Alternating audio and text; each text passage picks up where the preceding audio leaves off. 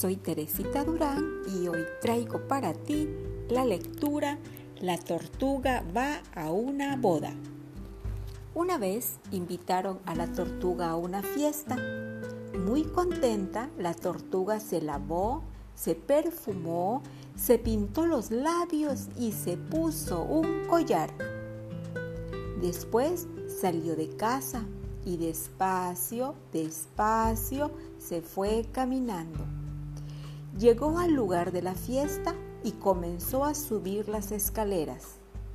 Siete años tardó en llegar arriba y cuando ya pisaba el último escalón, se resbaló y cayó rodando escaleras abajo. Y mientras ella caía, alguien le oyó decir: «Malditas prisas, la próxima vez que me inviten, caminaré despacio». ¡Hasta luego!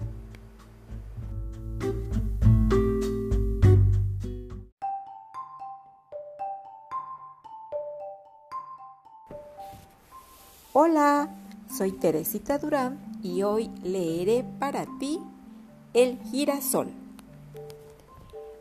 Hay en el campo del Mayab, entre todas las flores sencillas y las hierbas buenas, esa flor alegre del girasol. Es redonda y amarilla y parece que alumbra en el monte. Aquella flor que parece que te está mirando no es a ti a quien mira, sino al divino sol. Apenas la boca del día se abre para tragarse la noche, el girasol levanta su frente y se pone a mirar la luz de arriba. Parece que esa flor humilde ha llegado a tener la figura del sol, porque no mira más que a él y a él se parece. Siéntate delante de ella y piensa mientras estás mirando. Ve cómo la flor se abre y se pone a recibir el amor caliente y claro del sol que baja sobre ella.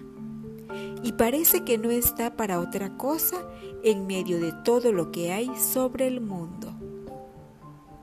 Verás cómo se da y da vuelta poco a poco para estar mirando al sol que resplandece. Verás cómo luego, cuando se acuesta el día y entra en el aire la oscuridad, ella se cierra y se recoge para guardar la luz que ha recibido. Míralo, apréndelo, y cuando encuentres a tu paso esta flor, no la arranques, sino acaríciala con amor. Texto de Antonio Mediz Bolio. Voz, Teresita Durán.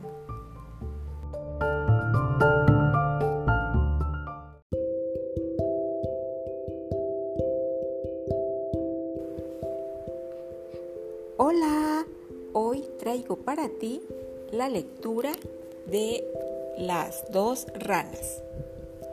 Estas eran dos ranas. Una le decía a la otra: «Oye, ¿no crees que cuando croamos la gente no puede dormir?». «Sí, pero ¿no crees que ellos en el día gritan mucho?». «Claro, pero desde esta noche no croaremos». Así pasaron tres días y tres noches, y en una casa una señora le decía a su marido: «Van tres días que no puedo dormir, y es desde que las ranas dejaron de cantar». «¿Y por qué?», le preguntó su marido. «Es que con el canto de las ranas me dormía». Las ranas que la estaban escuchando desde esa noche siguieron croando con mucha emoción. Escrito por la niña Mireia Hurtado. Voz, Teresita Durán. ¡Hasta luego!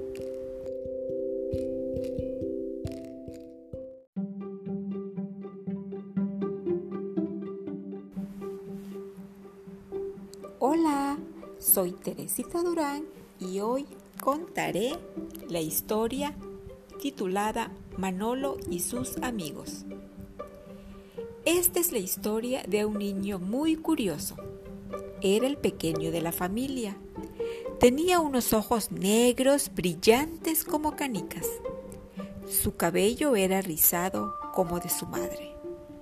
No le gustaba comer caldo de albóndigas. En casa no había televisión, así que jugar con sus vecinos Rudy y Miguel era su pasatiempo favorito. En el verano, él y sus amigos disfrutaban bañarse en la lluvia, jugar en las charcas y caminar entre lodo. Al lado de la casa había un corral de, con caballos. Una tarde, después de comer, sus amigos fueron a buscarlo para ir a cazar pájaros. Estaba a punto de salir cuando fue descubierto por su papá. ¿A dónde vas tan deprisa? ¿Terminaste de leer? Recuerda que hasta terminar la tarea puedes salir a jugar. Manolo no supo qué decir. Aquella tarde el cielo quedó oscurísimo. Empezaron los relámpagos. De pronto cayó un fuerte rayo. Los tres niños se espantaron cuando vieron pasar velozmente a los caballos. Habían escapado del corral. «Debemos avisarle al dueño», dijo Manolo. «No, es peligroso salir», exclamó uno de los chicos. «¿Y si cae otro rayo?» Mientras tanto, empezaron a contar historias de terror. Cuando dejó de llover, cada quien regresó a su casa.